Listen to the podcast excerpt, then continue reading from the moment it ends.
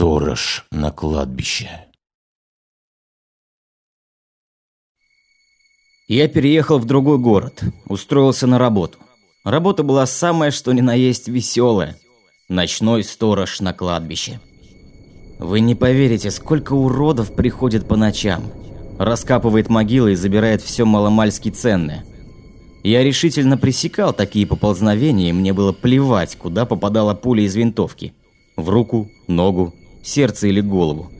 Убитых расхитителей я зарывал под обрывом на восточном краю кладбища. Там всегда было холодно, мрачно и жутко.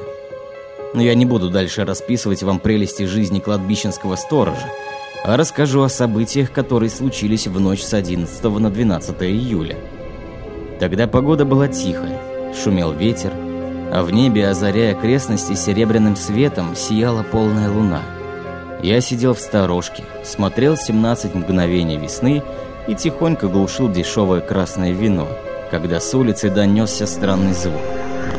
Насторожившись, я снял с кронштейна винтовку, передернул затвор и, тихо открыв дверь, вышел наружу. Как я и предполагал, над одинокой могилой, расположенной чуть поодаль от всех, суетились трое. Двое сноровисто размахивали лопатами, третий светил им фонариком. Меня взяла такая злоба, что самому страшно стало. «Какого хрена вы оскверняете могилу, ублюдки?»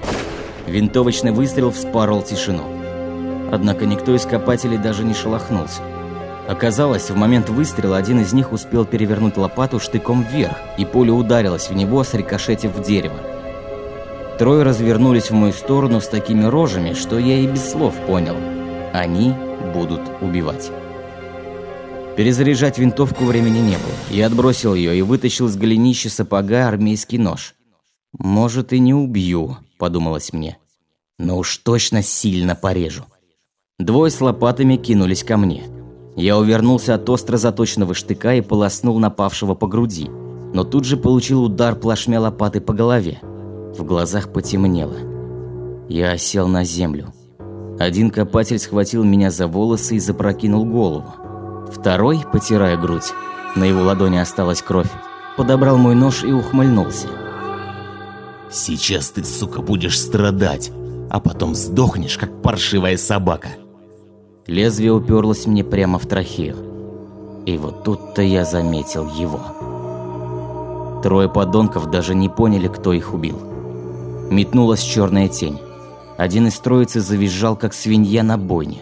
У него не было обеих рук по локоть. И тут же заткнулся, орошая землю кровью из культей и пореза на горле. Второй кинул нож на землю и бросился на утек, но далеко он не убежал. У самых ворот тень настигла его, и негодяй упал на землю рядом со своей головой, которая отвалилась секундой раньше. Третий, отпустив меня, крутился по сторонам. В его глазах бурлил панический ужас, и когда существо появилось перед ним, раздался отчаянный жуткий крик человека, не желавшего умирать.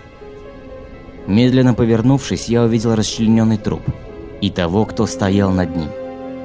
Черные средней длины волосы, бледная кожа – Темно-карие глаза, черные брюки, черные ботинки, черная блуза, черный кожаный плащ. Человек мне не понравился сразу же. В его руке был зажат странного вида кинжал. Ручки не было, лезвие будто вырастало из руки. И тут, приглядевшись, я с содроганием понял, что не ошибся. Лезвие действительно выглядывало из его ладони. Незнакомец повернулся ко мне, его тонкие губы искривила усмешка – что, испугался? Тихий голос шуршал, как осенние листья на ветру. Лезвие с неприятным звуком втянулось в его ладони. И тут у меня сдали нервы. И я кинулся бежать. Я никогда в жизни так быстро не бегал и остановился только возле вокзала, переводя дух. Взвесив все и обдумав, я решил вернуться домой. Но возле квартиры меня ждал сюрприз. Слова «еще свидимся» были вырезаны на входной двери.